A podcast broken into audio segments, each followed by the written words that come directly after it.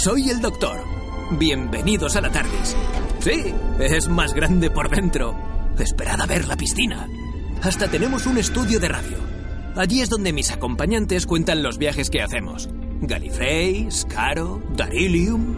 24 años. ¡Qué rápido pasaron! ¿Queréis viajar con nosotros? Pues... ¡Alonsi!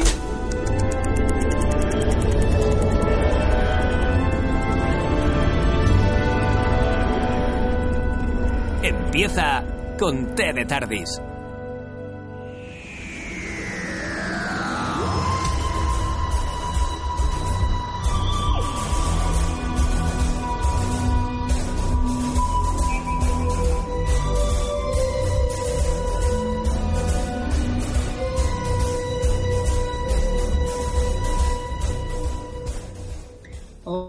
Hola, buenos días, buenas tardes o buenas noches, dependiendo del lugar y de la hora donde nos estés escuchando y a la que nos estés escuchando.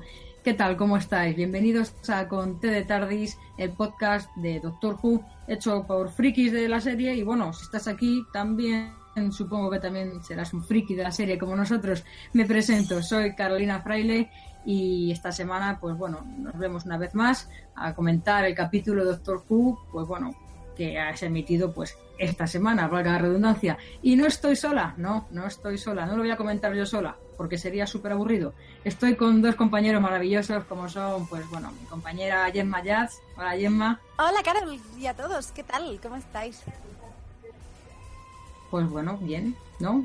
Vamos a comentar un capítulo interesante, por lo que parece. Hombre, por lo menos mmm, yo creo que nos dará bastante de sí, no sé por qué, pero... Hmm.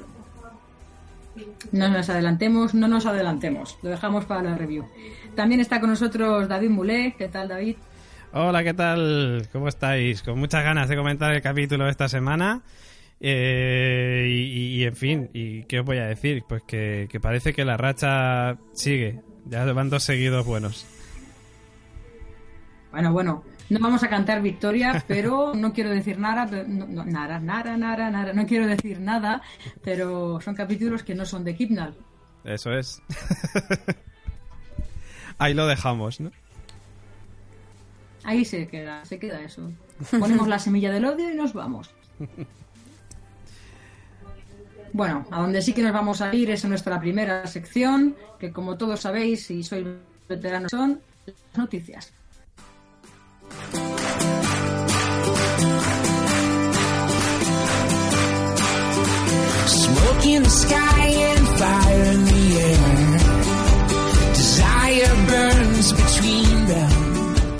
Y como cada semana nuestra compañera Gemma nos trae las noticias más refrescantes ahora en este invierno maravilloso aquí en España de Doctor Who. Gemma, cuéntanos, ¿qué tienes esta semana? Pues bueno, quería contaros antes de las cifras que casi siempre empiezan estas noticias, quería recordaros que bueno, que el pasado 23 de noviembre, la semana anterior, es decir, entre programa y programa, fue el Día del Doctor. El día 23 de noviembre que se cumplió el 55 aniversario de Doctor Who.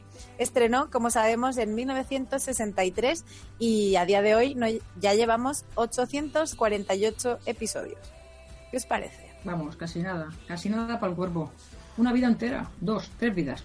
No sé cuántas. Una vida entera. Y, y, bueno, si, si, empezamos a contar, tampoco quedan tanto para los mil. Así que, bueno, no sé. Yo mmm, a lo mejor me espero algo chulo. Hombre, a ver, si no hacen algo chulo para el capítulo mil, nos indignamos. Pero chulo, chulo estilo Moffat, Russell T. David o chulo, chulo Kipnall, porque ¡ay, madre de Dios! Hombre, yo me conformaría con algo chulo, chulo, rollo episodio del 50 aniversario, algo así, un episodio multidoctor guapo, eso estaría muy bien, ¿eh? Hombre, pues quedan algo así como 152 episodios, teniendo en cuenta que cada temporada tiene como unos 10 después de este reordenamiento de series moderno, creo que tocará esperar un poco bastante más. Sí, pero bueno, lo viviremos. Pues sí, lo viviremos lo, con nuestros hijos. ¿no? Y un perro San Bernardo al lado, pero lo viviremos. O a lo mejor con nuestros nietos, claro, pero no pasa nada, seremos abuelos guays y, y les diremos a nuestros nietos de llámame Granny, por favor. Hombre, claro, seremos como esa gente mayor que lleva tantos años viendo Doctor Who, pues nosotros seremos esos. Claro, eso va a estar muy guay. Esto, en mis tiempos era en HD. no como ahora que lo hacen todo por ordenador. con, con hologramas, ¿qué es eso? ¿Eso qué es? Y bueno, ya ah, volviendo a la parte un poco más seria de estas noticias, es a las cifras, estas cifras que todas las semanas nos tienen en vilo para saber qué habrá pasado, si habremos ganado, perdido audiencia. Pero antes de deciros las nuevas, cómo no, mm, recontar esas ovejas escoceses, irlandeses, de bar, eh, todos por ahí desperdigados, que bueno, la semana pasada decíamos que ese episodio que tanto nos gustó, Kerblam, había tenido 5,93 millones y bueno, parece que más de un millón lo ha visto tarde, porque esta semana ha quedado un total de 7,23 millones, que tampoco, oiga, ya les gustaría a muchas series tener un total de esta audiencia. Bueno, no está nada mal. Pero, eh, como bien os decía, mm, me gustaría daros mejores noticias y no. La semana pasada Kerblam estaba en 5,93 y esta semana The Witchfinders estaba en 5,66 millones. Así que la cosa va descendiendo y casi, casi estamos llegando a la mitad, al Ecuador, de estos 10 millones que nos dio eh, ese episodio piloto, ese estreno de, de Jodie Whittaker, pues bueno, mm, ha perdido la mitad ya casi. Yo iba a decir que igual es por los cambios de horario que también están teniendo. Están emitiéndolo a diferentes. Bueno, cambiaron la semana pasada. Esta semana lo han vuelto bueno, lo han vuelto a cambiar al horario habitual, si no me equivoco en BBC y igual creo que eso también puede marear un poco a la gente. Yo creo que esto y también que, bueno, mm, siempre se ha dicho que, y aquí en España también, que cuando una serie pues la cambiaban tantas veces de horario, de día, también recordemos que esta era la primera temporada que se emitía en, en domingo. Hmm. por la tarde. Entonces, que bueno, como que los cambios de horario también maltratan a la serie y yo creo que se han juntado un montón de factores. A lo mejor Kipnal, eh, a lo mejor el cambio de horario, pero bueno, nosotros no perdemos la fe y como tampoco la pierde ni la ha perdido Billy Piper, porque Billy Piper vuelve a Doctor Who, vuelve como Rose, pero vuelve a Big Finish. Como sabemos, cuando traigo buenas noticias de que alguien vuelve, siempre es que vuelve a Big Finish. Y mm. esta vez vuelve con su madre y, ojo, ojo, con su padre Pete. Mark Benton vuelve con todos ellos en modo familiar en una aventura que, bueno, serán cuatro episodios de Big Finish y podremos escuchar nada dentro de muy poco en la que, bueno, esta historia ha sido, y ahora Carol, de eso te va a gustar, ha sido guiada, mm, como si dijéramos, no creada, pero co-creada o acompañada de la mano de Russell T. Davis, que, bueno, como buen descubridor de Rose de Billy Piper, eh, ha querido acompañar a, David Richardson, el productor de, este Big Finish, para, darle un empujón. Ay, qué bien, qué bonito. Con lo que me gustaban a mí los guiones de Russell T. Davis. Eran emotivos, no solamente eran, eh, no sé, tenían de todo. Tenían emoción, tenían chistes, tenían la, la, cosa buena de la semana, tenían de todo. Me encantaba ese hombre. Que vuelva Russell T. Davis. Y su mujer, porque al parecer Sí, porque al parecer eran Russell T. Davis y su señora los que se dedicaban a hacer los guiones. La señora también, su mujer también estaba metida en el ajo. Pues que vuelvan los dos, y que vuelva Tenan, y que vuelva Donna. Yo creo que sí. Tiempos mejores, pasados. Hombre, decías que vuelva Tenan y bueno, yo no, es para hacer spoiler, pero bueno, sí que tenemos la sinopsis de este Big Finish de cuatro episodios y es que dice que bueno, se cuenta la historia eh, de ellos, de, de la familia de Rose, que están buscando al doctor en esa tierra robada. Entonces, creemos que no va a encontrar a este doctor o, o por lo menos no hay especial noticia de que vuelva alguien, pero bueno, Tierra Robada y Doctor nos recuerdan a Tenan. Entonces, las semanas anteriores habíamos dicho que eh, volvía junto con, con Donna también para grabar unos pequeños episodios o, hace, no sé si fue el año pasado que lo habíamos comentado, que bueno, que se juntaban ambos dos para volver a Big Finish. Sí. Han hecho, ya, han hecho, ya, tres, si no me equivoco, o va a salir el tercero de las historias de ellos dos en, en Big Finish. Y bueno, y este doctor, pues como bien has dicho tú, será el doctor el Metacrisis, ¿no? O sea, el, que, se, el que está en el mundo de Pit, básicamente, el, el doctor humano. Claro, en este caso, si hay Pit, hay doctor. Claro. Tiene que haber doctor. O sea, Tenan tiene que decir, aunque sea Alon sí. Ni que, que fuera, sería maravilloso. y, y, bueno, hablando de, de, gente que nos ha gustado y, y, mucho, creo que, bueno, vuelvo al presente, vuelvo a esta temporada y vuelvo al episodio de esta semana, a Alan Cumming. Eh, justo después y durante la emisión del episodio, esto no es noticia, pero yo creo que sí, porque las redes ardieron y ardieron en plan bien, porque ese papel de King James I, eh, interpretado por Alan Cumming, bueno, pues hizo que dijeran que es la mejor parte, que ha sido el mejor King James que la tele ha tenido, que qué drama tan maravilloso, o sea, su actuación, o, o, bueno, que la gente decía de cómo debió disfrutar Alan Cumming haciendo de, de, King James, ¿no? Y yo creo que como espectadores también lo hemos disfrutado bastante. Muy guay. A mí me gustó mucho, sí, estuvo muy bien. Sí, sí, sí muy Como guay. Fue muy divertido y además, sí. Le queremos Ahora de doctor en el futuro, claro, la que sí. Hombre, era uno de los que se sospechaba que podía ser doctor y bueno, después de esta interpretación a mí no me importaría verle de doctor. Me ha gustado, me ha Ostras. gustado mucho, creo que puede dar dar mucho. Y te imaginas, Carol, que además, claro, en este capítulo se le ve ahí un poco amanerado tratando de ligar con Ryan. ¿Te imaginas un doctor así? Sería graciosísimo. Pues es una cosa que no se ha planteado, pero también podría ser, ¿por qué no? Claro, ¿por qué no? Y sería muy divertido. Súper divertido con Alan Cumming. Vamos, nos reiríamos un montón. Yo firmaba ahora mismo porque, bueno, tengo que decir que, que bueno, mm, como doctor, doctor, ahora mismo me gusta mucho Jodie Mm. y me gustaría verla explotar Sí. mucho más. Así que espero que las noticias que avanzábamos o que sospechábamos la semana anterior no se hagan realidad. Mm. Y, y bueno, pero sí que apostaría por repetir con este King James y que sigan aventuras nuevas. Yo, a ver, yo también No, opino lo mismo, ¿eh? Que Jodie yo siga... creo que... No, sigue, sigue, David. No, que no, es iba, que a, iba a decir- iba a decir que, que eso, que, que opino lo mismo, que, que Jodie Whittaker siga, pero que luego el siguiente doctor sea Alan Cumming, sería muy guay.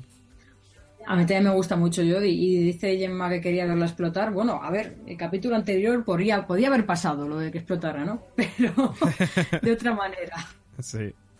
Estuvimos a puntito, a puntito. Y de hecho decir que esta semana recibimos un paquete nuevo con Ah, David sí. y fue en el momento del unboxing tuvimos un momento duda Sí. porque eh, la cosa venía envuelta en papel de burbujitas. Entonces tuvimos el momento de ¿explotamos o no explotamos? Yo estoy todo loco y lo Por si exploté. Estoy todo loco y lo y exploté. aquí estás. Y aquí estoy y sigo vivo. Un Yo superviviente, creo- ¿eh? El Superviviente. y, y yo creo que después de haber explotado y haber sido tan arriesgado con tu vida, creo que podemos seguir con el programa y a ver que Carol que nos cuenta Rafa Cassette. Ah, Bueno, pues has presentado tú. Vale, entre Rafa.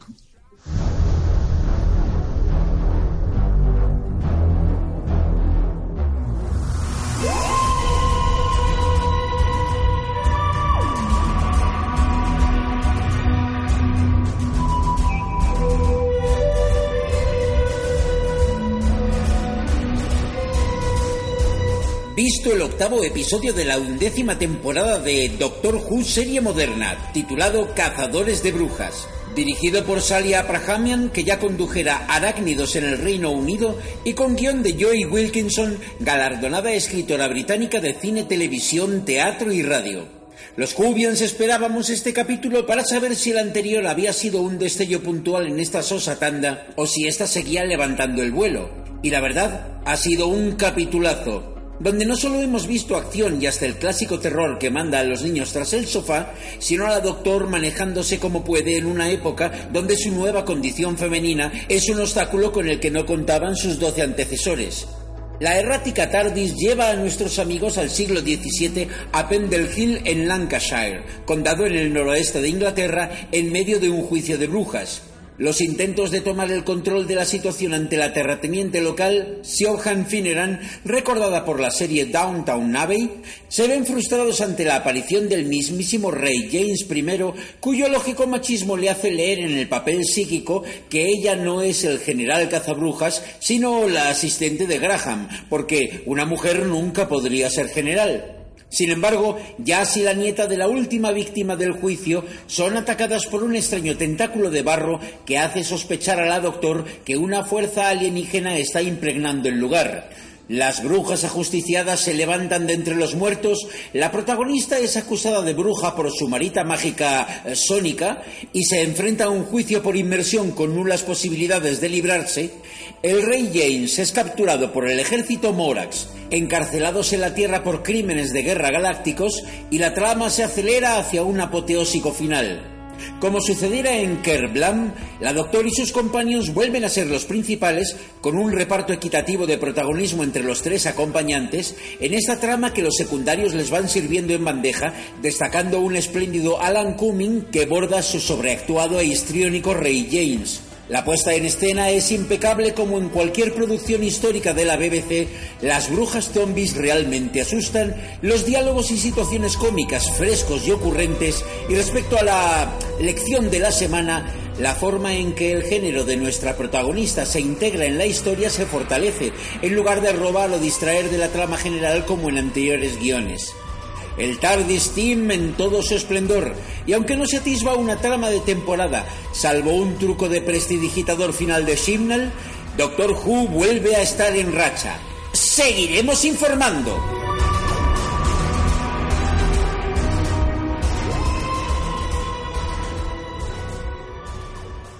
Bueno, pues vemos que esta semana a Rafa Cassette sí le ha gustado el capítulo.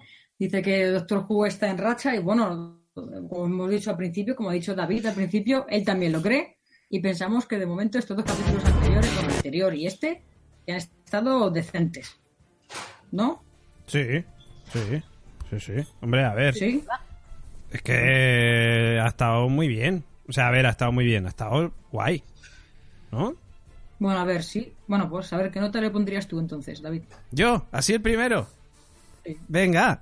Sí, porque siempre empiezo por, siempre empiezo por Gemma y he dicho, pues no me da la gana. Pues muy bien. Empiezo por ti. bueno, a ver, yo ahí ya te digo, o sea, le, tengo que sumar puntos a este capítulo por, por el King James, por, por Alan Cumming, que ha estado sobresaliente, maravilloso, me ha gustado muchísimo. Eh, luego también le subo muchos puntos por, eh, por unos villanos interesantes. Los Morax eran unos villanos interesantes con sus mm, fango zombie extraño que se apoderaba del cuerpo de los muertos. Curioso, chulo, la verdad. Eh, me ha parecido un capítulo que también le ha dado le ha dado me ha gustado mucho el punto de Houdini cuando la doctora se libra de las cadenas.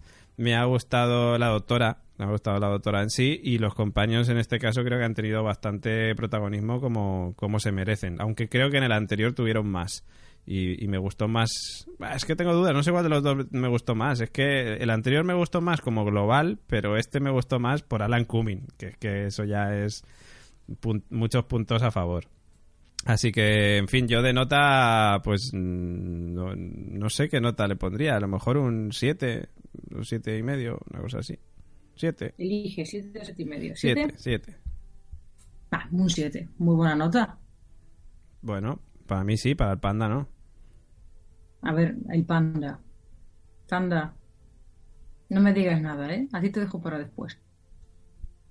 Porque ahora, no, no. Ahora le toca el turno a Gemma. Gemma, ¿qué nota le pones tú al capítulo de esta semana? Pues yo empiezo con, con la nota. Y es que también le pongo un 7 eh, pese a que no ha sido un episodio espléndido y que esperaba algo más, eh, me ha gustado mucho, muchísimo Alan Cumming, tenía muchas esperanzas en él y, el episodio ha tenido cosas que me han gustado mm, casi, casi, casi sobremanera, como un poco el diálogo de, la doctor con, con Alan Cumming precisamente, en, en que, bueno, yo creo que ambos hacían un poco de de apertura de mente y, no sé, hay un momento en que creo que es en esa misma escena, sí, que, dice, utilizas el doctor como para, para el nombre de doctor para ocultarte y, me pareció maravilloso porque sí que es un guiño a que, a que nos recuerda que no sabemos nada del doctor. Eh, por el resto, bueno, yo creo que los companions eh, han estado bastante guay, ha sido un bastante democrático y, y nada, eso, que me ha gustado, que sí, Muy bien, muy bien. Y un 7, un 7 también, ¿no? Un 7 también. Muy bien, otro 7. A ver, Panda, no me mires así. ¿Tú qué nota le pones? A ver, sorpréndeme, sorpréndeme, ¿eh? Pues un 10. Panda. Joder, Panda. ¿Seguro No, otra no, vez? No, me, no me sorprende. Otra vez un 10. Que sí, que, ot- que Sí, un 10 un otra 10. vez. Que ¿Y encima. ¿Qué, dice- piensa- ¿Qué piensas de, de, Alan, Cam- de Alan Cumming? ¿Qué piensas tú, Panda? Sí, que le gusta mucho, se, se vuelve loco. Dice- bueno, pues mira, hace volteretas y todo. Dice que un 10, un 10, un 10, un 10. Bueno, vale, ya, ya, ya, relaja, relaja. Espérate que me dice algo. Que dice que somos unos haters por ponerle un 7 en vez de un 10. No somos unos Bueno, haters. somos los hate. Sí, sí. Sí, estoy de acuerdo. Y, y Panda y Pingu eh, en mi casa eh, se niegan a salir, dice que no quieren hablar, porque como no le ponemos una buena nota, eh, que no quieren salir. Que, que el podcast Que lo hagan ellos, que, que prefieren hacerlo ellos y, y hablar todo el rato diciendo que bueno, que ha sido maravilloso. Eh, mi panda está tratando de coger el micro y no me deja. Próximamente, ¿eh? Está cogiendo. no, panda, panda. Está cogiendo el Próximamente en la constante tendremos panda, panda, panda y pingu, un nuevo programa. Va a ser maravilloso. Escuchadlo. Dos horas de ruido blanco. De ruido encantar. Lo tengo enganchado al micro ahora mismo. Carol. ¿eh? Lo tengo enganchado al micro y no lo quiere soltar. No pasa nada, ya verás cómo lo suelta. Panda, mi nota también es un 7. Se ha cabreado. Se ha cabreado. se ha cabreado. Se ha indignado. poner un 7 al capítulo. También por lo que habéis dicho, ¿no? Ha sido un capítulo muy entretenido, me ha gustado mucho. Eh, bueno, Alan Cumming ha estado maravilloso. me- ha, ha sido el personaje que más me ha gustado. Bueno, dependiente de Jodie, ¿no? Que ella siempre es bella, maravillosa y, y el doctor. Un capítulo muy chulo. ¿Y por qué no más? ¿Por qué un 7? Pues por lo que decimos siempre, que el arco, el arco argumental se lo están pasando por el arco del triunfo valga la redundancia, arco y arco. Sí, la cosa es que yo no lo veo por ninguna parte, solamente veo que en cada capítulo sacan más y más enemigos que no sé cómo los van a unir. Yo creo que al final no los van a unir. Y si hay algún, algún arco argumental, tiene que ser, no sé, un giro de guion inesperado de estos sacados de la manga que nos dejen a todos o con la boca abierta o, bueno, o echando pestes. Por eso es un 7 y no es más. Porque por lo demás ha sido un capítulo muy chulo, muy entretenido, muy, muy guay, con muchos guiños, con toque de humor y con aventura, ¿no? Y bien, me ha gustado. ¿Te imaginas, Carol, que al final luego tiene todo sentido? O sea, no- nos deja con el culo torcido Kimnal si al final consigue que todo tenga relación, ¿eh? Mira, a mí solamente hay pocas, o sea, pocas series y pocos capítulos que me han dejado así. Doctor Who, yo siempre lo digo, no me acuerdo qué temporada es, una de Matt Smith, siempre lo digo, a mí Moffat ahí me ganó. Me tiré toda la temporada pensando que no tenía sentido nada y en el último capítulo todo tuvo sentido. Y con Dirk Gently, una serie que por, bueno, es una lástima que se, se canceló, ¿no? Porque, porque murió el creador de la serie. Eh, bueno, pues con Dirk Gently me pasó, me pasó igual. O sea, fue una serie que todos los capítulos yo pensaba que no tenían ni pie ni cabeza y en el último capítulo me lo unieron todo y me quedé con la boca abierta. Mm. Espero que sea me pase igual con esta con esa temporada de Doctor Who. Pues yo también lo espero, la verdad. Porque Mira, yo os digo una cosa. Si en el último episodio, y lo dejo aquí, os dejo por testigos a vosotros, a los pandas y a Pingu. Si en el último episodio consigue hacer esto, engancharlo todo, le pongo un 10, así sin dudarlo, y no argumento más. Diré un 10 y ya está. Pues entonces vamos a hacer el podcast con los pandas también. Ha vuelto el panda, de hecho, aquí eh, ha entrado en éxtasis. De hecho, sí, sí. Un diez. Un diez, un diez. Bueno, no sabemos qué pasará. eh. A ver, no sé, no sé cómo se las apañar a Kindle, pero bueno. En fin. Empezamos con nuestra review entonces y Perfecto. vamos a ir comentando, bueno, vamos a ir un poco fotograma a fotograma, ¿no? Bueno, no tanto, pero vamos a ir comentando la serie y pues como ha hecho Rafa, pero nosotros mismos, Ahí estamos. siendo un poquito más haters, ¿no? No, tampoco es eso. hombre, no, no. Bueno, pues en el capítulo de esta semana, el doctor y los compañeros llegan a un pueblo, a un pueblo donde, bueno, donde parece que están haciendo una fiesta. Parece que se han equivocado, otra vez, como no, parece que el doctor tiene problemas con la TARDIS y en vez de ir a la coronación de Isabel I han aparecido en la fiesta de un pueblo un domingo cualquiera. De repente parece que esta celebración no es tan alegre como parece, ya que al, de al, tañir se llama, ¿no? Las campanas, tilín, tilín. Sí. Sí, ¿no? La, sí. gente, sí, se llama tañir, creo. La gente, pues mira, me estoy dando de guay de lista y vendrá aquí alguien y me dirá, pues no, se llama mm, repicar. las Repicar, ¿no? A lo. Sí, Lo voy a no buscar en. Google. Bueno, Lo voy a buscar en Google. No Tú habla. re- Co- re- co- repicar, repicar. ¿Cómo ha dicho? Un momento, ¿y la, la palabra que habéis dicho, Carol, cuál era? Tañer. Repicar, tañir es otra cosa. Madre mía. Vamos a lecciones de lengua castellana y literatura. Aquí en la constante y ortografía, ¿eh? El tañir de las Que campanas. tiemble, que, ti- que tiemble Pérez Reverte. No digo nada más.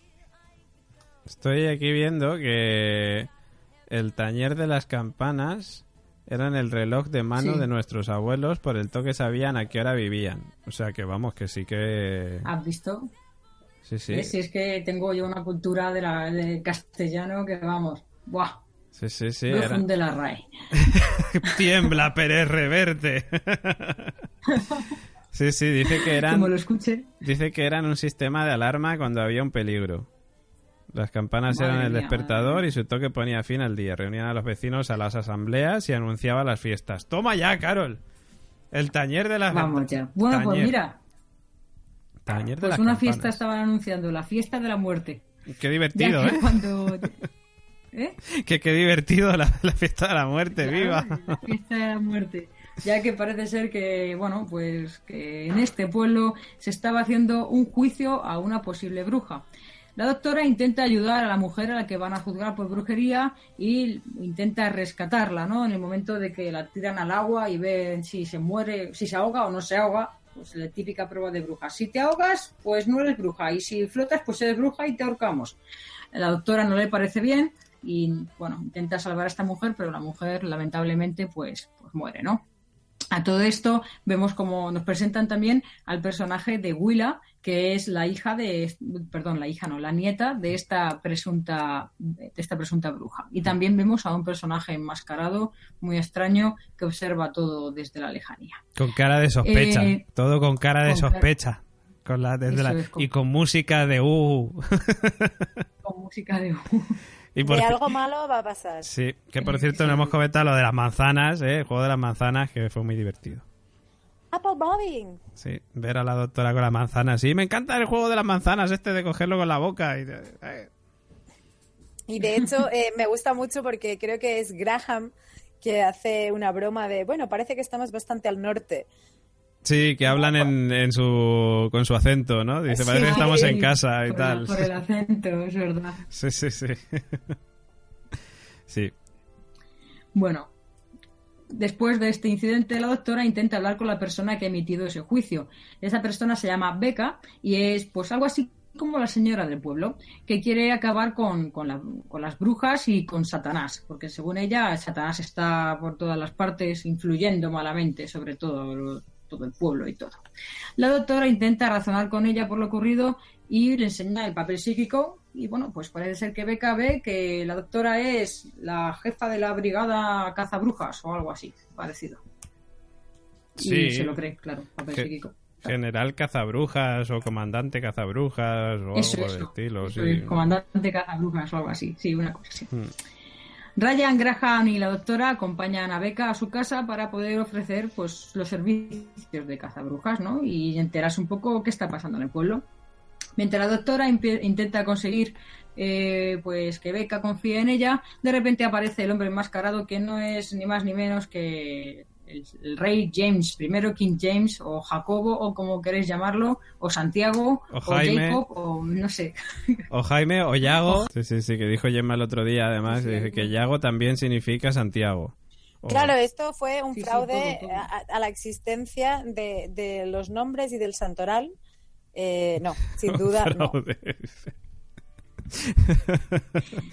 Es que te vale de comodín. Dice, pues se llama Santiago, pero lo puedes llamar Jacobo, Jaime o, o Yago o. James. Si le pones, o sea, le puedes poner James a tu hijo Claro. y, y que la gente le llame tú- tú- como te salga, ¿eh? Como no te quieras. preocupes. Si es como- Jonas, tampoco pasa nada, ¿eh? O sea, de tú, como te salga.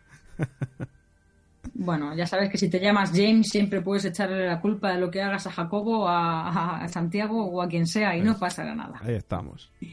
Bueno, pues parece ser que, que este, el King James, el rey James, pues eh, de- bueno, entra en escena y lo primero que hace es desacreditar a la doctora, ya que una mujer no puede ser una, una jefa, ¿no? Y tiene que ser una asistente, como mucho, de el jefe de la brigada antibrujas o comandante antibrujas, que es Graham, de repente, porque el rey lo quiere así. Así que Graham es, no- es nombrado eh, jefe y bueno, y la doctora pues relegada a puesto de ayudante. Eh, la doctora y sus acompañantes quieren parar los asesinatos a las mujeres que se están produciendo en el pueblo y para ello acompañan a Becca y a James pues al bosque a buscar in- indicios de lo que está pasando por ahí. Por otro lado, Jazz sigue a Willa, a la nieta de la mujer ahogada, que está enterrando a su abuela en el bosque. Y mientras se ve que, que está enterrando a la abuela, ve que está haciendo una oración para despedirse de ella, pues ve que de repente aparecen como unos tentáculos de barro que salen de- del suelo e intentan atacar a Willa.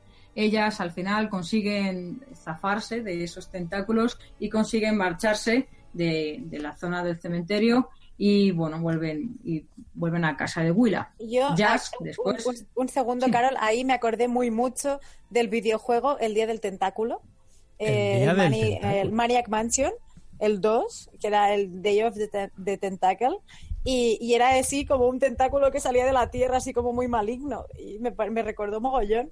Ah, lo estaba buscando en internet ahora porque no me acordaba yo del Maniac Mansion, pero sí, sí. Tela marinera, una, esto era una aventura gráfica de, de hace de tiempo. ¿eh? Joder.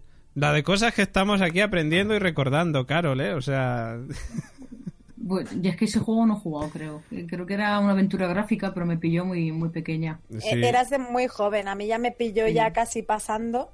Eh, estamos hablando que eh, una aventura gráfica publicada originalmente en 1993 por LucasArts. Toma ya. Y han hecho una remasterización para la PS4. Uh. Sí. Remasterización, Pues bueno. pero con los con los gráficos de la época, ¿sabes? O sea, es decir, han remasterizado, como quien dice, pero que sigue siendo un Maniac Mansion antiguo, como quien dice. Mm, este gusta. Por cierto, no hemos comentado el, el- el- flirteo de, de James con Ryan, ¿eh? que le, le dice ahí, ¿quién es este príncipe de Nambia o de ¿Y, y, Namibia? y os habéis fijado que el tío lleva rímel? Ostras, no me doy cuenta. Mi- mirad otra vez el momento, además, que le pilla de, de contrapicado, le pilla desde abajo. Hay un plano que pilla la cámara que sube mirando así como de perfil altivo. Y, y Sí. tú le miras y dices, Dios, lleva rímel. O sea, además, Max Factor, ultra volumen, eh, rizador, alargador. O sea, es una pasada. Toma ya.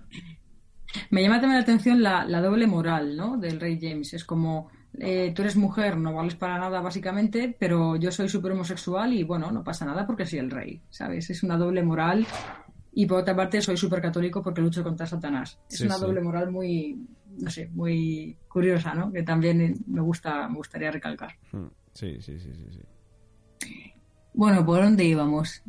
Ti, ti, ti, ti, ti, ti. Pues cuando se marchan, Vale. básicamente, ¿no? Eh, que se marcha Jazz, que vuelve al Ah, palacio. sí, Jazz vuelve a casa de, de Becca, ¿no? Que es donde estaban eh, la doctora Graham y, y Ryan, pues investigando a ver qué podía pasar por ahí y descubren que hay, pues, un hacha, que Becca guarda un hacha en su habitación. No sabemos por qué, ya lo sabremos más adelante. Y bueno, pues de repente aparece Jazz y cuenta a la doctora que ha visto pues esos tentáculos de fango que intentaban, pues eso, atacarlas. Que aquí básicamente Vale. lo que hace es rastrearla con el destornillador sónico en plan, oye, a ver que es- tienes algún resto de algo extraño y dice, pues yo no veo así tampoco nada llamativo, pero claro, luego lo verá. Mm. Luego lo verá y además bien. Eso es. Bueno, entonces Jazz y la doctora intentan entender qué ha ocurrido, qué ha ocurrido en el bosque y Willa les cuenta en ese momento que bueno, que su abuela era una familiar, era familiar de Becca.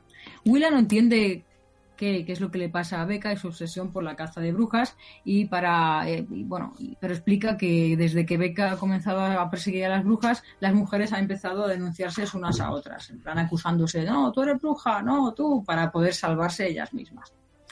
La doctora le pide a Willa y a Jazz eh, volver al bosque pues para ver qué ha pasado. Además, Willa quiere poder despedirse de su abuela pues como Dios manda, bien hecho, no de esa manera que lo había hecho antes, así rápido corriendo, huyendo del fango. Cuando vuelven, la doctora pues está, empieza a analizar el fango con su, con su destornillador sónico y detecta algo extraño. De repente aparece como una especie de bolita que se mueve a toda velocidad de algo, como de ser extraño extraterrestre, entonces, bueno, la doctora lo, lo, coge con un botecito de cristal y de repente cuando levanta la cabeza se encuentra con la sorpresa de que hay, pues, el cuerpo, está el cuerpo de la abuela de Willa, medio resucitado por el fango y, bueno, una actitud bastante amenazante. La doctora intenta hablar con ese cuerpo de fango, pero no, no. Parece que, que no, que no, no responde. Y a mí me, a mí me encanta. A mí me encanta porque la doctora, o sea, bueno, la doctora, el doctor siempre, o sea, se encuentra con cualquier bicho extraño y feo y que da miedo, como, porque, joder, yo veo, yo qué sé, yo soy niño y a mí me acojona un poco las pintas que tenían aquí los, los zombies extraterrestres de fango estos. Y, y, ella se pone a hablarle como siempre. El doctor habla con todo el mundo. Dice antes que cualquier cosa que hay que dialogar, aunque sea chungo, aunque parezca malo, aunque parezca lo más horroroso del mundo. Y es algo que siempre se ha caracterizado el doctor por ello. Y, y, me mola que lo haya hecho, ¿no? Son cosas que, pues eso, que te van recordando también a, a la esencia de, de, Doctor Who. Tampoco era tan fea, ¿vale? Hombre, a ver, la señora muy agradable no era también te digo. Competía zombie. Muy bella. Bueno, vale. Bueno, tras intentar dialogar con la señora muerta y no poder, y que se coma la cosita esa que tiene el bote, no sabemos qué es, pero bueno, se lo zampa, de repente aparecen, pues bueno, más señoras muertas también. Señoras que eran brujas, en teoría, también muertas y resucitadas también por el fango. Pues bueno, a todo esto, mientras tanto, Becca, James, Graham, y Ryan, James, el rey James, están buscando por el bosque pues, posibles indicios de Satanás y de la brujería y de repente escuchan un grito. Cuando se acercan al lugar donde procede el grito, pues descubren que el grito ha sido emitido, pues bueno, por Willa y por la doctora y por Jazz, por este grupito que estaban junto a los cuerpos poseídos por el fango. Rey Alfonso, nombre español, que pensábamos que iba a ser Alonso, ¿verdad? Sí. Si llega a ser Alonso, vamos, aplaudo si llega a ser Alonso. Hubiera sido muy chulo. Hombre.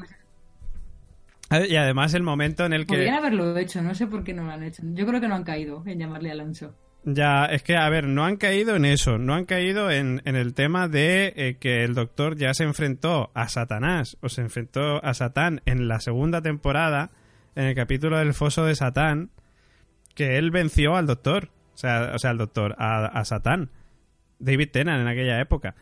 Eh, que es algo que no. No sé, no me termina de encajar que no se hayan acordado de esto, que tampoco ha pasado hace mucho tiempo. Y el doctor, el primer doctor, ya conoció al rey James hace un montón de años, el primer doctor. Con lo cual, y cuando se estaba escribiendo, de hecho, la Biblia del King James. Con lo cual, vio la TARDIS también, o sea, tendría que acordarse.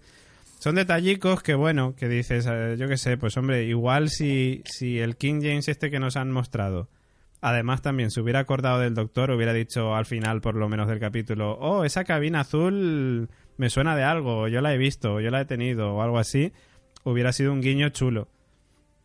Pero bueno. Sí, sí, sí. No lo han hecho.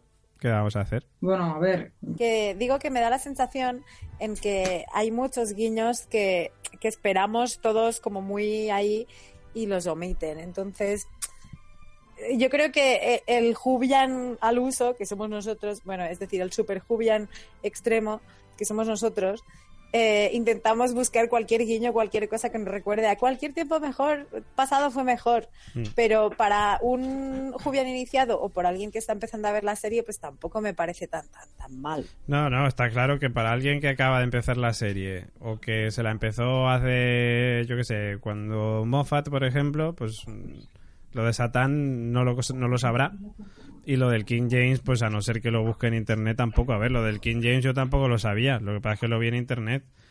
Pero porque yo la serie clásica la empecé, pero cuesta mucho continuar con la serie clásica. Pero, en fin, o sea, por lo menos lo de Satán sí que podría haber hecho a lo mejor un guiño, que no ha pasado hace tantos años realmente. En plan, pues yo ya me enfrenté a él y ya le vencí, o yo qué sé, o, ese nombre me suena. A mí me está, a mí me está dando sensación, como habéis dicho, que se están olvidando de demasiadas cosas y me da la sensación de que los guionistas en realidad no son fans de la serie. No, o sea, una cosa es que conozcas la serie y que hayas visto capítulos, otra cosa es que seas fan de la serie. Ya, no sé. Sí, a ver, puede ser que sea como, sí, me gusta la serie, la sigo, pero no... Es que yo qué sé, no sé, pero ahí el que tendría que meter mano o el que entendemos que está revisando los guiones es Chris Kibnall. Chris Kibnall, en teoría, es uno de estos que, como, como Capaldi en la época, escribía en las revistas estas de, de fans de Doctor Who. O sea, él es un fan de Doctor Who. Pero, pues no caería por lo que sea en el detalle, pero bueno, yo qué sé. Sí, bueno, pues bueno tampoco los vamos a crucificar porque no hayan hecho la referencia. Simplemente, pues bueno, pues que nosotros nos acordamos y, ya está, ¿no? Y ahí lo dejamos, el, detalle para, para, que, para, para que recapaciten sobre ello. Después de la muerte de Alfonso, parece ser que, bueno, estos, estos muertos vivientes, estas señoras muertas vivientes de, de Confango, deciden, bueno, que se han enfadado y empiezan a perseguir a nuestros protagonistas, que echan a correr y de repente descubren a mitad de camino que, bueno, que no les siguen. Parece ser que estos cuerpos tienen algo mejor que hacer. Así que Graham, eh, Graham Ryan y, y, está ahí Jazz, porque son, eh, sí, ellos van. Graham, ya, eh, Graham Ryan, es que no sé por qué me sale Peter en vez de Ryan. Tengo un Peter en la cabeza. no pasa nada, Carol. A, James le llaman como les da la gana. Tú a Ryan le puedes llamar como te salga de ahí. No pasa nada. Llámale Jacobo. Peter, Jacobo, como te salga, no te preocupes. Pues es que me pasa mucho, o sea, pues muchas veces cuando voy a decir Ryan me quedo uh, pillada y, tengo que leer por ahí, me, me tengo que apuntar Ryan porque si no digo Peter. Ojo, que sepáis que el próximo companion de la doctora se va a llamar Peter. ya está. pues debería, porque si no me voy a confundir siempre. bueno, James, Graham, digo no James, no, perdón. Graham, Ryan y Jazz deciden ir a seguir a los, a los cuerpos de barro, poseídos por el barro, mientras que Willa, el King James, Becca y la doctora se quedan pues esperando, ¿no? En lo que de repente, bueno, pues parece ser que Willa acusa a la doctora de bruja y bueno, pues van a justiciarla al parecer. Aquí me pareció muy feo la Willa, ¿eh? Hombre, a ver. Perdón, Gemma. Es que claro, la otra le dice que la familia, no sé qué, porque claro, Beca es familia de ella, es prima de ella o algo así. Entonces. Bueno, eh, pues, bien que se carga la abuela, ¿sabes? Ya, ya, por eso digo, a ver, la familia, esta tía no cuida a la familia, esta tía se está cargando a tu abuela, colega. Eh, zorra, zorra mala esa. Sí, sí. En fin. Maldita Morax. Maldita Morax. Spoiler. bueno, mientras los acompañantes, mientras los companions están investigando en el bosque, la doctora pues está atada en el tronco de la muerte este de, ahogar brujas y es ahí el, momento en el que empieza a tener esa conversación interesante con el rey James en el que bueno como ha comentado antes Gemma pues eh, bueno pues es un poquito de de apertura de mente y también de cómo era eh, ¿cómo, se, ¿cómo decíamos? La no sé qué de la semana, la, la frase de la semana, no. La trama... la trama bueno, la trama moralizadora, ¿no? Educativa. Eso, la trama educativa de la semana y se da en este, en este diálogo. Hmm. ¿Algo que decir de, este diálogo? Porque fue interesante. Pues que a Gemma le gustó mucho, a mí también me gustó un montón. Y, es cierto, ¿no? Lo que yo creo que opino lo mismo que Gemma en el sentido de que, mm, de que digamos que es cierto que el doctor se esconde tras ese, apodo, porque recordamos, el doctor no se llama realmente el doctor, tiene un nombre que ninguno de nosotros sabemos, que solo Riverson sabe, y no sé si alguien más, pero por lo menos Riverson sí que sabemos que lo sabe. Y, y sí es cierto que se esconde, digamos, detrás de ese disfraz de doctor para un poco, pues, no esconderse, pero sí disimular un poco todo lo que ha vivido, ¿no? Que joder, recordamos que tiene más de 2000 años ya, creo, ¿no? He perdido ya la cuenta de cuántos años tiene el doctor, pero, Muchos. sí, claro. Pero sí, en este caso a mí me pareció un muy buen zasca, porque sí que es cierto que, que yo, James, Alan Cumming necesitaba que alguien le diera en toda la boca. El doctor lo hace muy bien, pero eh, la réplica es muy buena también. ¿No? De chúpate esa, o sea, de vale, yo me tengo que abrir, pero tú dejas de esconderte también. Entonces, la verdad es que a mí ese momento me gustó mucho y, y, sobre todo el juego del lenguaje corporal y de miradas, ¿no? Porque vemos como, como ese James altivo se va a hacer se va haciendo James ovejita o James corderito, ¿no? Como que encoge ya un poco más la espalda para la escena que ahora comentaremos, que yo creo que es relevante bastante. Hmm.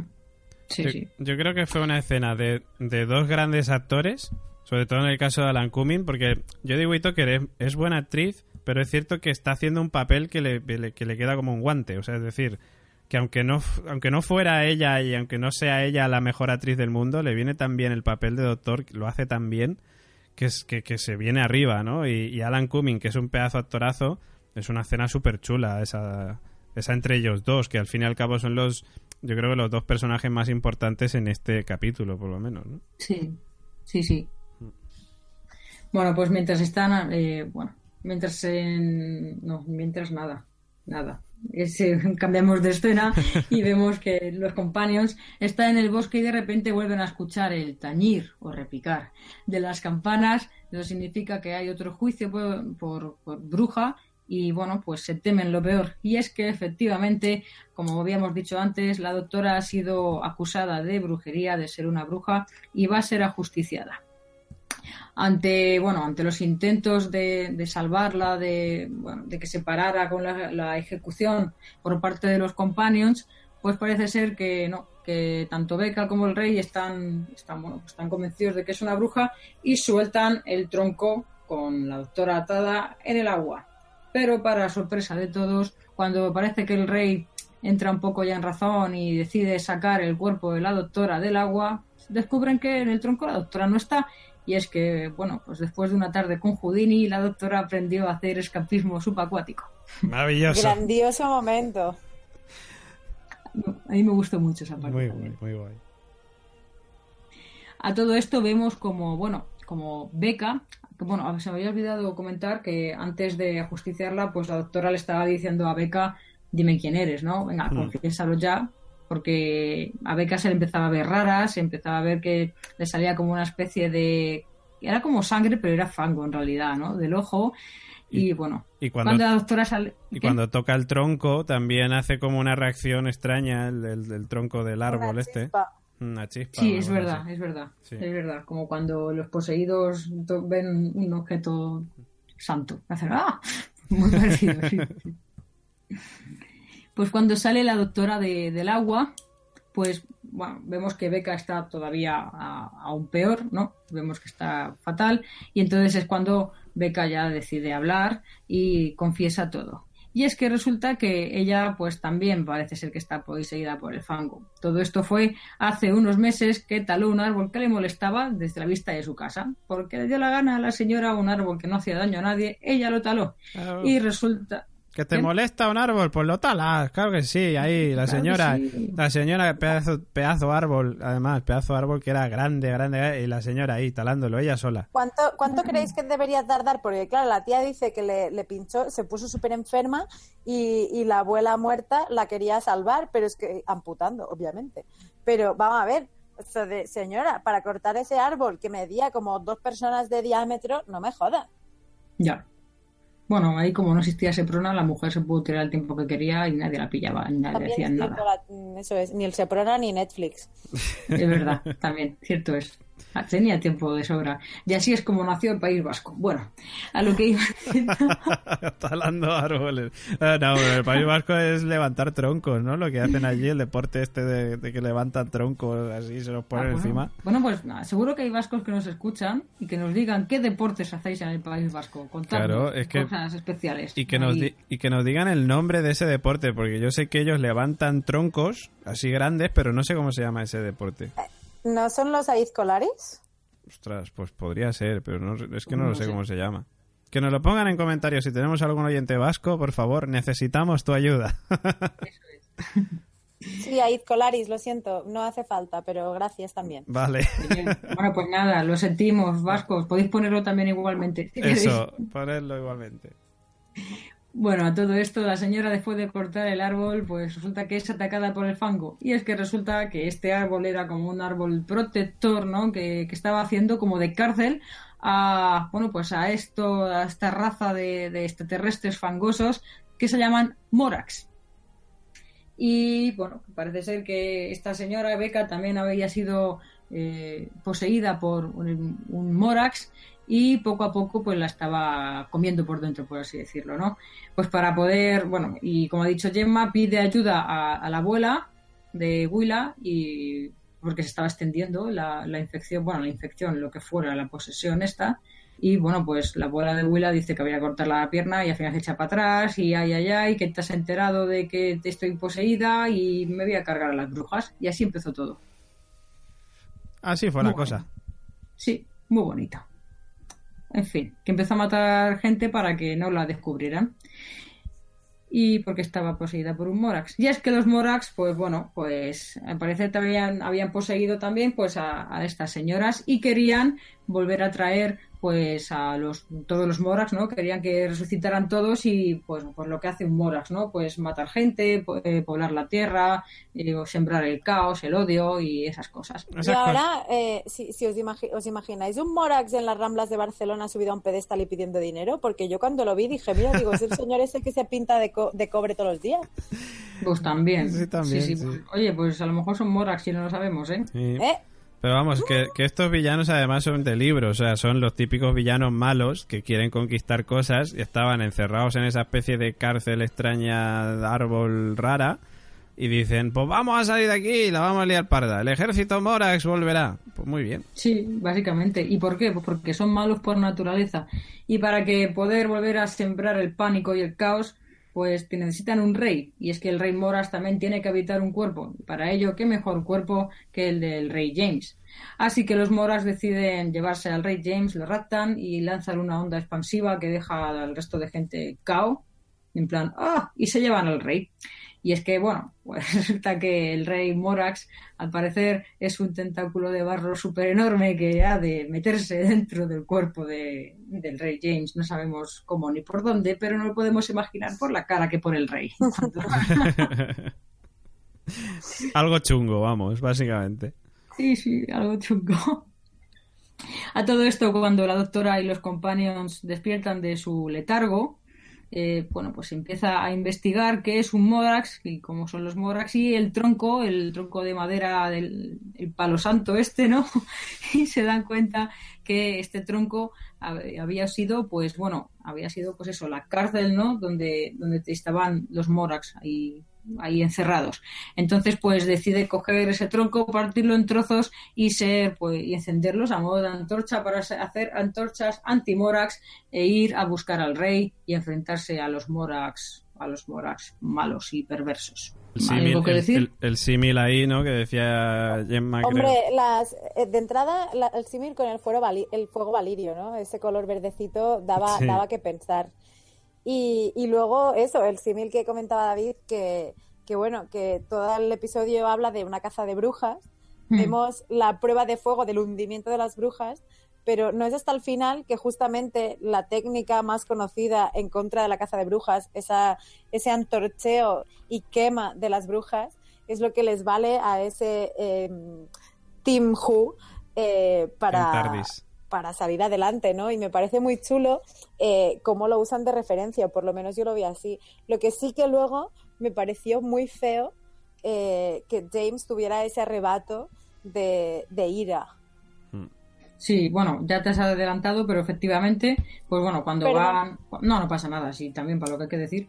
Cuando van todos los, con sus antorchas a rescatar al rey, pues efectivamente, como, como habéis contado, pues bueno, la forma de acabar con los Morax es quemando a los Morax, ¿no? Igual haciendo, pues como decías, ese símil con la quema de brujas, pues quemamos a los Morax. Y bueno, pues como acabas de decir también, Gemma, pues el rey James tiene pues ese arrebato de soy mala gente because yes y se me va la pinza y decide también matar a Becca ante la negativa de Doctor que decía pues no lo mates, no la mates, pero bueno, pues pues también se carga a Beca. Porque el rey James pues es humano y los humanos tenemos estas cosas. Sí, sí. De quemar Ya, brujas. De- Tampoco era muy majo él, el hombre, ¿no? Bueno, era era majo, pero tenía sus cosas, tenía sus cosicas. Bueno, pues tras esta batalla y quema de Morax, pues parece ser que el pueblo queda liberado y bueno, pues el rey James agradece a la doctora y a sus acompañantes la ayuda y los acompaña hasta la TARDIS. Entonces, bueno, se despiden y la doctora le pide que deje la caja, la caja, la caja no, la caja no, la caza de brujas, porque bueno, no, no vale la pena y simplemente es para matar a gente inocente. Y hasta ahí el capítulo de esta semana. Sí, que aquí simplemente del final recordar lo de- el momento en el que Graham utiliza la frase de Pulp Fiction, la del personaje de Ahí Samuel L. Jackson, Sí, sí, sí. que le dice el otro, ah, ¿esto de quién es? Y tal, y de Tarantino, ahí lo tienes. Y, de Willa, que dice que va a seguir siendo sanadora, que va a querer ser una doctora, ¿no? Como quien dice, eso está muy guay, es un detalle muy chulo. Esto muy chulo y, y también yo destacaría, aunque sí que hemos dicho y hemos comentado que, que ha sido un, y, y yo misma lo he dicho, ¿no? Una actuación de Companions muy democrática porque todos han tenido como su momento de gloria, pero sí que destacaría a lo mejor eh, el papel que está cogiendo Graham, que ya lo comentamos desde el principio, pero yo creo que Raja- Graham ha cogido su rol de Companion de puta madre. O sea, el tío sabe muy bien cuando tiene que cubrir el culo del doctor, eh, sabe muy bien eh, de, bueno, yo estuve en una visita guiada aquí, decía al principio, o sea, que como tiene este, esta viejunez, esta experiencia, eh, también le vale, ¿no? En este caso la experiencia es de un grado y se nota. A mí me gusta mucho también Graham cuando el rey decide nombrarle a él el jefe. Dice, no, pues te- tú, eres el, tú eres el jefe de, la, de, de los cazadores de brujas. Y la doctora se queda como diciendo, ¿qué mierda me estás contando? Es cuando dice, bueno, nosotros en realidad eh, somos un grupo con, como dice, tenemos que todos opinan por igual, ¿no? Horizontal. Una de- decisión lineal, ¿no? Nosotros tal. Y fue muy chulo también. Es como, qué guay, ¿no? Muy, muy bajo. Yo con lo que más me he reído ha sido con los ligoteos del rey James con Ryan. Fue Sí, maravilloso. cuando le salvan y lo primero que dice, ay, mi príncipe, ay, mi salvador. Salvador. que le dice, vente conmigo a Londres, tonto. Y el otro que no, que te no puedo, te estaré vigilando. Dice, pero no, no. qué bueno, qué bueno. Me, me encantó, me encantó. Es el, el tonteo de- del rey James con, con Ryan fue muy chulo. Está muy chulo, sí. Ha sido un buen capítulo, la verdad. sí, sí. Con ganas ya de ver los dos que nos quedan. Bueno, tres si sumamos el especial de Año Nuevo. Pues a ver, ya veremos qué tal. Pues bueno, como decíamos, hasta aquí la review del capítulo de esta semana. Y ahora, pues bueno, vamos a escuchar algo, algo del pasado, ¿no? Vamos a ver Algo del pasado, diría Carol, o del presente. Porque las vías O de del- contacto y los bueno. comentarios son del presente. Ay, iba, me iba a ir yo ahí. Mira, me has cortado el rollo, tienes razón. Vamos a escuchar, vamos a escuchar. Mira, voy yo de lista y no. Vamos a escuchar cosas del presente. Vamos a escuchar los comentarios de, de nuestros, de nuestros oyentes en el Comenta y Participa, que bueno, que está en nuestra página web. ¿Que ¿Cuál es, Gemma? Laconstante.com es donde podéis encontrar el comenta y participa de todas las semanas y de las series que seguimos habitualmente. En este caso, de la que estamos hablando, Doctor Who en el Conte de Tardis. Pero también, y como sabéis, tenemos correo electrónico info arroba laconstante.com y nuestras redes sociales donde actualizamos contenido casi al minuto. Instagram, Twitter, Facebook, La Constante 1, porque sin número, como sabéis, ya estaba pillado. Y volviendo a la página web, laconstante.com, además del comenta y participa, también podéis encontrar pues el resto de podcasts que estamos emitiendo, un montón de noticias y, como no, el botón naranja, patreon.com barra la constante, donde maravilla. ahora mismo nos podéis estar viendo también en directo porque estamos en Black Week y estamos con el Patreon abierto. David, cuéntanos ahí estamos, más. Ahí estamos, patreon.com para la constante. Qué maravilla, qué maravilla de plataforma donde nosotros ofrecemos ahí unos contenidos exclusivos para los verdaderos fans de Conte de Tardis, para los verdaderos fans de el podcast de Westpod, de Radio Invernalia, de bueno, de la multitud de podcasts que tenemos en la red de en la factoría La Constante. Nosotros queremos seguir creciendo, seguir convirtiéndonos en, en profesionales poco a poco, poco a poco.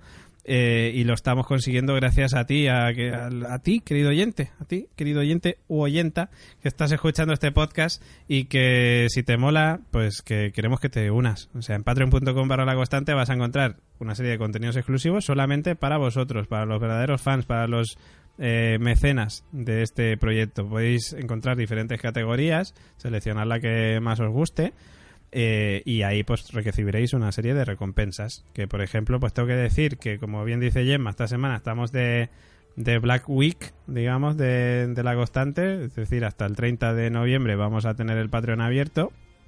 Y... Eh, perdón, y también tenemos un sorteo súper chulo que es el de un Amazon Echo Dot, que es un Alexa de estos, un, altavoz inteligente de, de Amazon, que está muy guay, que yo lo tengo por aquí, que me da miedo decir su nombre de vez en cuando por si me responde pero sobre todo en el podcast porque quería raro pero pero está muy guay. Yo creo que os va a molar un montón si sois oyentes de podcast además porque vais a poder tener ahí un montón de cosas eh, y nada, y aparte otra manera también de poder sumaros a la gran familia de las series, a la constante, es a través de Evox. Si nos escucháis en Evox, en el canal de la constante tenemos un botoncito azul que pone apoyar. Si pincháis ahí, también podéis convertiros en mecenas de, este podcast, de esta red de podcast, donde podréis tener contenidos exclusivos, eh, como capítulos solamente para vosotros, capítulos de, de, podcast que solamente son para mecenas, o escuchar el podcast sin publicidad, eh, bueno, en fin, un montón de ventajas más en, en, la plataforma iVoox o en la plataforma patreon.com barra la constante. ¿eh? Ahí, qué bonito ha quedado. Ha quedado muy bello. Ahora sí. Ahora entonces sí podemos leer los comentarios de Comenta y Participa, ¿no? Ahí estamos, ahí estamos. Pues yo ya los tengo abiertos, eh, los voy pasando por si acaso, que no sé si los tenéis, pero por si acaso los, os los paso. Yo tengo el primero, voy a ir con el primero de Beatriz, que Beatriz dice, buenas, espero que este comentario se, se publique, no tuve suerte la semana pasada. Que por cierto, a mí es que no me llegó la notificación, me llegó más tarde y no pude aprobarlo a tiempo. Pero bueno, perdón. Esta vez sí que te leemos, Beatriz. Dice, el episodio me dejó indiferente, sentí que avanzaba demasiado rápido en ciertos momentos, presentación y derrota de las criaturas, todo acerca de Willa y su familia. Lo que destaco, Alan Cumming aparece y se come la pantalla. Uy, que me ha salido aquí un mensaje. Eh, Alan Cumming se, aparece y se come la pantalla con cada intervención que hace. Graham con más participación y momentos que me causaron gracia. Pone Tarantino. En general, para pasar el rato. Eh, para terminar, quiero saber su opinión. ¿Soy yo o la doctor ha usado demasiado el destornillador sónico esta temporada? Ya aparte de las temporadas del noveno, décimo y duodécimo, no he empezado con el undécimo, no he visto más de la serie por el momento, pero en sus temporadas no había ese uso masivo que yo recuerde con él. Un saludo y gracias por el podcast. Pues yo te tengo que decir que creo que Matt Smith lo usaba bastante. Sí, Matt Smith, sí. Estaba cada dos por tres ahí con el destornillador y mirando y tal. Yo creo que, que el uso del destornillador es un poco mate, matesminiesco. Haciendo así. sí. Oye, por cierto, quiero... quiero ah, bueno, perdón, perdón. El problema es que veníamos de Capaldi, con sus gafas sónicas.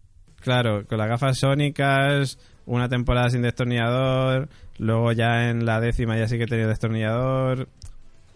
Entonces, claro, venimos de eso. Que, oye, que quería deciros una cosa. Hay un comentario en Evox que, que me ha parecido interesante para comentaros, que es de Cilifant y que dice, os propongo un pequeño debate. Dice, no escuché todavía ni leí la posibilidad y enfoque de un evento multidoctor. Y nos pregunta, ¿con qué doctor, doctores os imagináis a Jodie, a eh, y en qué contexto y por qué? esto es súper complicado. Yo te puedo decir que, como evento multidoctor yo me los imagino a todos, por lo menos los de la serie moderna. Es que me gustaría mucho, o sea, me da pena Eccleston, ¿no? Pero a mí Eccleston me daría un poquito más igual dentro de lo que cabe. Pero imagínate a yo de Whitaker con lo, enérgica que es, esa energía que tiene, con Tenan y con Matt Smith. Sí. ¡Guau! Imparable, ¿eh? Hmm. Yo... Capaldi también, pero no es tan enérgico. Sí, sí, a ver, yo, yo creo que todos, todos encajan al fin y al cabo. Si salieran todos los doctores modernos, incluso Eccleston, encajarían de alguna manera.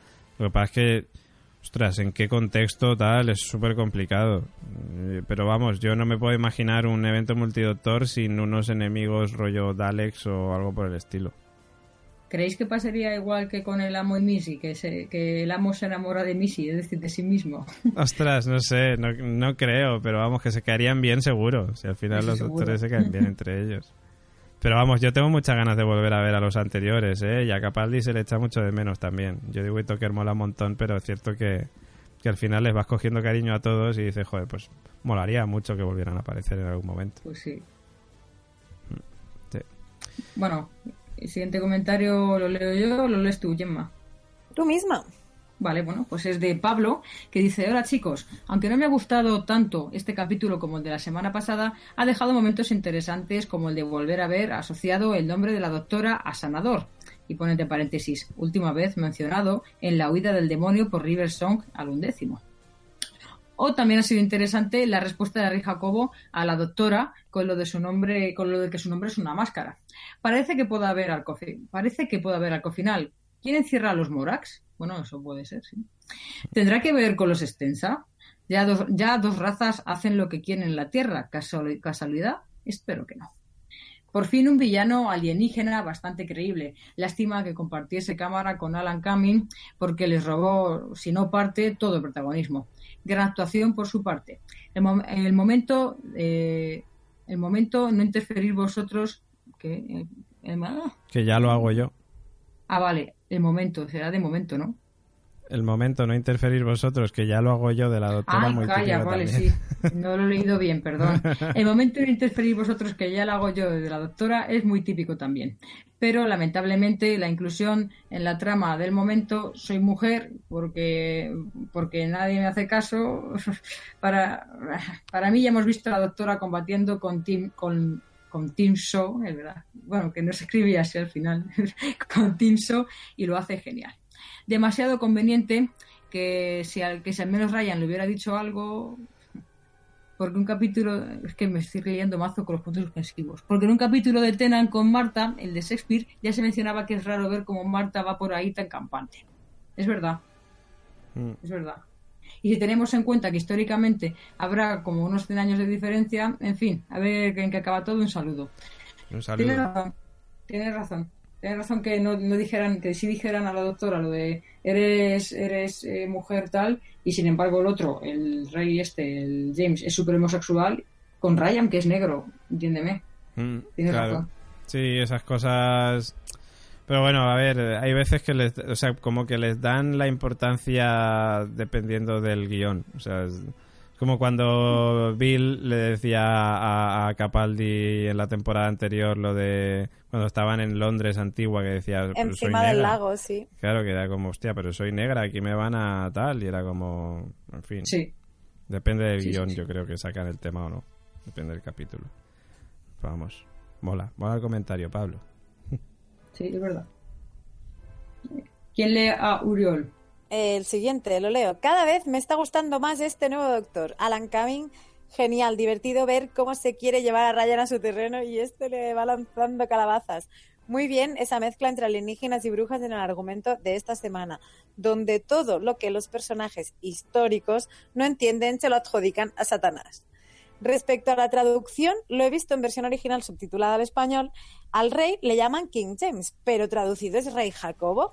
¿Es el mismo nombre? A ver si me lo podéis explicar. Ah, y otra cosa, le echan en cara al doctor el llamarse The Doctor. ¿Eso es porque una mujer no podía ser doctora? ¿Qué es lo que, su- qué es lo que supongo? ¿O porque The Doctor significa el doctor y no la doctora?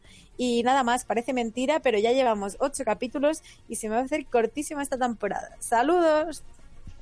Saludos. ¡Saludos! Lo del rey Jacobo sí lo hemos explicado. Mm. lo del nombre. Y lo que dice de, de, de que le echan en cara que se llama el doctor, pues a lo mejor sí es por eso. Siendo mujer y doctor es como si, hombre, tú eres bruja.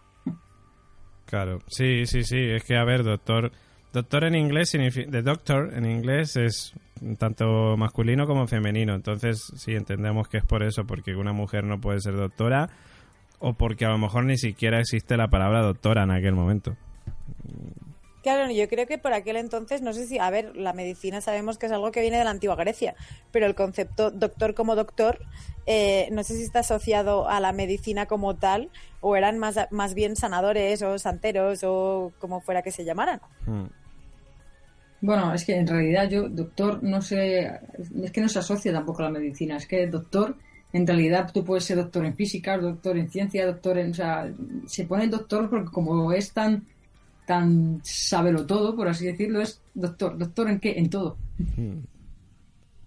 No sé, Voy a leer el último, el de María, que dice, viendo que el monstruo de la semana se presentaba tan tarde en el episodio, tenía esperanzas de que lucharan contra él en el siguiente o le dieran más bola, pero por ahora parece que parece ser que no. Jacobo, el rey del drama, se pasea todo el rato con sus pestañas infinitas, no sé si me ha gustado o no, la verdad. Igual es que no recuerdo muchos detalles de temporadas pasadas, pero no ha subido el ratio de muertos por episodio.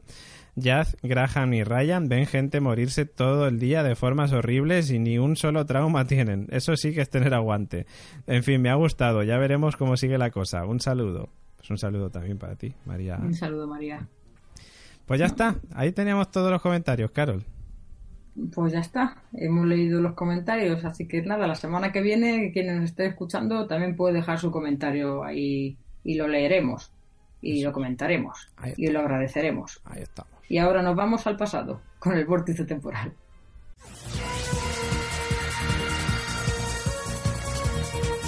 El vórtice temporal.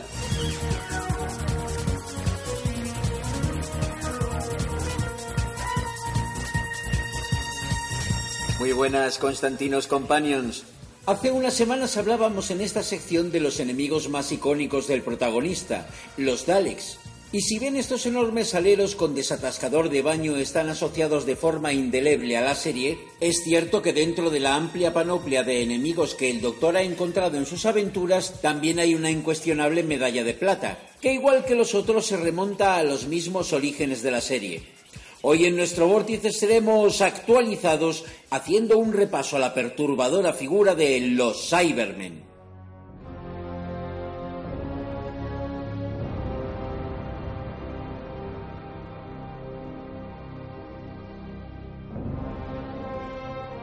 Los Cybermen realmente no surgen en la primera temporada del primer Doctor, sino que habrá que esperar a la cuarta de la mano de Christopher Magnus Howard Pedler, o más bien conocido por Kit Pedler. Científico, médico, parapsicólogo, autor de ciencia ficción y asesor científico no oficial del equipo de producción del programa desde sus inicios. A Pedler le obsesionaba la idea, ante el avance de la ciencia, de qué sucedería si una persona tuviera tantas prótesis que ya no pudiera distinguirse entre el hombre y la máquina.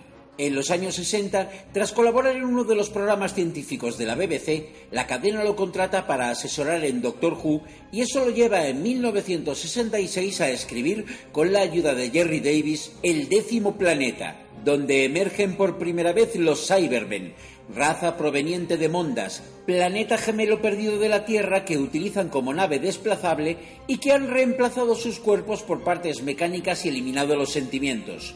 Su primera aparición aterrizando en una base del Polo Norte aterrorizó al público británico a pesar de la carestía de medios en su caracterización, poco más que un pasamontañas, un pijama plateado, acumulación de aparatos externos incluyendo su famoso casco con asas y una característica voz electrónica que no se recuperaría hasta suficiente mundo y tiempo de 2017. Y más los aterraría cuando al final de este arco el primer doctor consigue frenar su invasión a nuestro planeta, pero cae al suelo de la TARDIS exhausto y por primera vez se regenera en alguien más joven, despedimos a William Harnell y recibimos a Patrick Troughton. Pero esa es otra historia.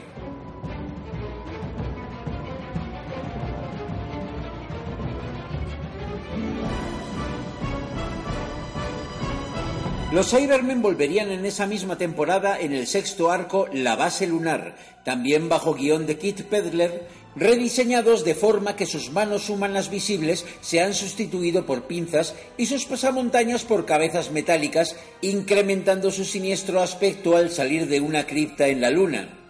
Regresan dos veces en la quinta temporada en el primer arco, La tumba de los Cybermen de 1967, a raíz de una expedición al planeta Telos para descubrir los nichos donde reposan sus restos tras extinguirse cinco siglos atrás y donde mandarán a los niños tras el sofá al salir de sus tumbas, además de presentarse la figura del líder cybercontrolador y de los pequeños cybermats.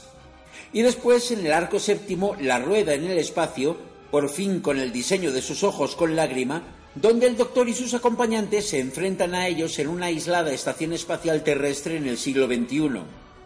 Pero quizá una de sus apariciones más recordadas es en el tercer arco de la sexta temporada, La Invasión de 1968, en que un ejército de Cybermen está oculto bajo el Londres de entonces, trabajando con un magnate terrestre renegado para que su flota invada la Tierra y que nos trae la imagen histórica de sus modelos nuevamente rediseñados emergiendo de la Catedral de San Pablo y que Steven Moffat homenajearía repitiendo la toma en 2014 en el episodio Agua Oscura.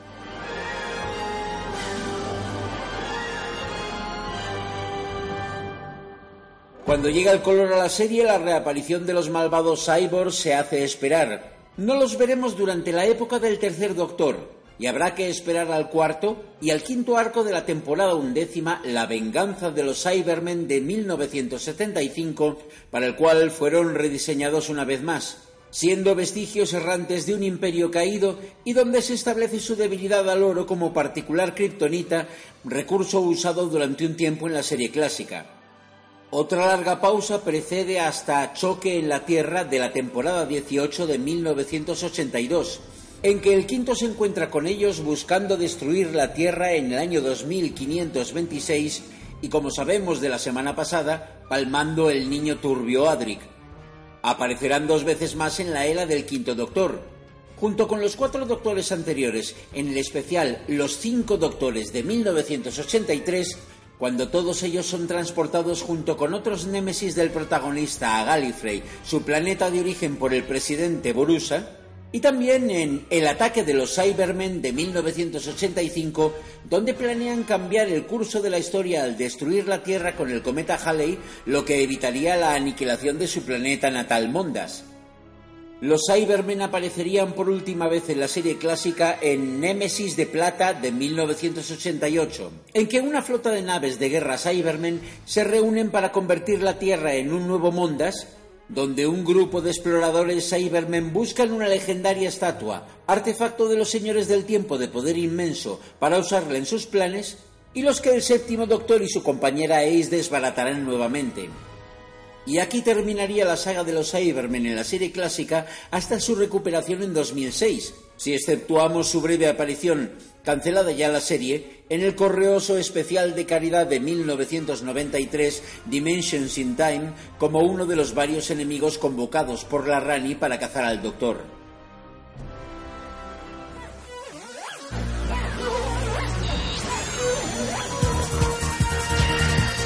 Y así hemos sido actualizados repasando a los Cybermen en la serie clásica. Pronto volveremos con otra edición de El Vórtice Temporal.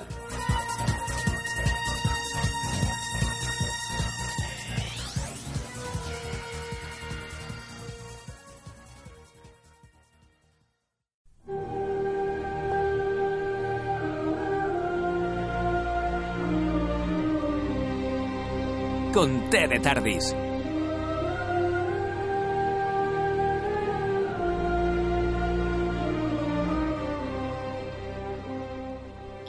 Y con esta música ya nos acercamos al final y nos acercamos a las torres de Darilium, que es la sección musical donde David nos trae, pues bueno, alguna pieza de la banda sonora de Doctor Who. ¿Qué nos trae esta semana, David? Pues traigo esta semana Murray Gol otra vez para variar. Oh, ¡Qué sorpresa! Pero, ¡Qué bien! Sí, ¿eh? Lo que tengo es unas ganas tremendas de que por fin salga algo de Según Aquinola decente como para traer a la sección. Pero bueno, de momento nada, de momento seguimos con Murray Gold porque también es que básicamente ha hecho la banda sonora de las 10 últimas temporadas, que son unas cuantas, así que... Y además ha sido un gran compositor para la serie, así que, en fin, le echamos de menos todavía, ¿eh? Según hay que seguir poniéndose las pilas. Pues el tema que voy a traer hoy es un tema que, este, que está en la banda sonora de la novena temporada de Doctor Who y se llama A Message from Missy.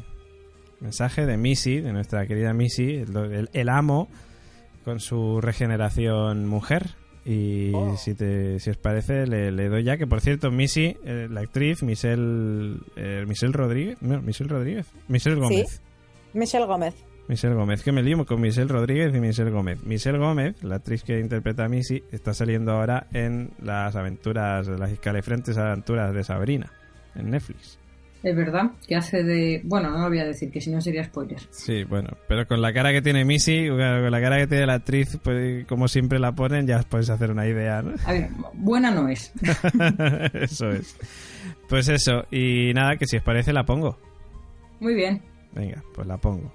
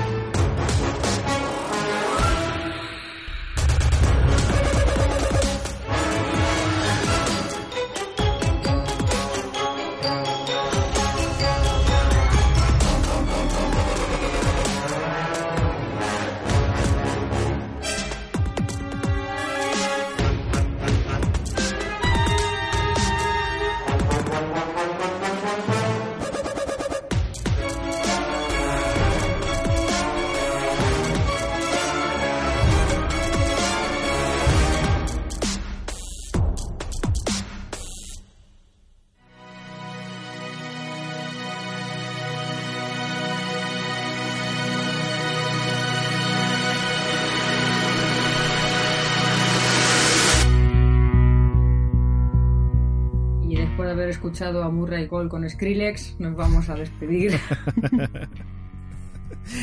es un temazo, a mí me gusta mucho de ese, este rollo ahí que tiene diferente a lo que hace con esa intro, digamos, del, de la canción con, con partes, digamos, del tema de Capaldi, de, A Good Man, la, canción del duodécimo Doctor, que es un temazo que me encanta. Y, en fin, y lo que tengo muchas ganas, por cierto, así muy rápido, es, decir que, tengo muchas ganas de, que salga la, décima temporada ya en, la banda sonora de la décima temporada, porque también nos dejaron un montón de temas súper chulos y todavía no están disponibles en Spotify, por ejemplo, para comprar en disco, o sea que habrá que seguir esperando. Pues a ver si sale ya, que ya es hora. A ver. Y también es hora de despedirnos, por mucha lástima que me dé Así que nada, pues nos vamos a ver la semana que viene, ¿verdad, Gemma? Efectivamente, nos vemos la semana que viene a un solo episodio del final. Uy, uy, uy, a ver qué nos depara. David, hasta luego, Gemma. David, ¿tú qué? ¿También estarás la semana que viene? Hombre, por supuesto, la semana que viene estamos aquí a tope para comentar el capítulo de la semana que viene, del 9, ya, el penúltimo, con un montón de ganas ya de, de ver qué nos traen, a ver si continúa la racha, ¿no? Que ya llevamos dos seguidos buenos, a ver si el tercero ya también es muy bueno y ya si luego Kimnal en el último lo mezcla todo y todo tiene una trama y todo tiene sentido, ya sería la hostia. Bueno, pues a ver si es verdad y Kindle hace algo así como prometió. Ahí estamos, hasta la semana que viene. Hasta la semana que viene. Y bueno, yo también me despido de todos vosotros que nos estáis escuchando. Esto, bueno, yo soy Carolina, como me he presentado antes, y esto ha sido, será, y espero que por mucho tiempo, Conto de Tardis. Hasta la semana que viene.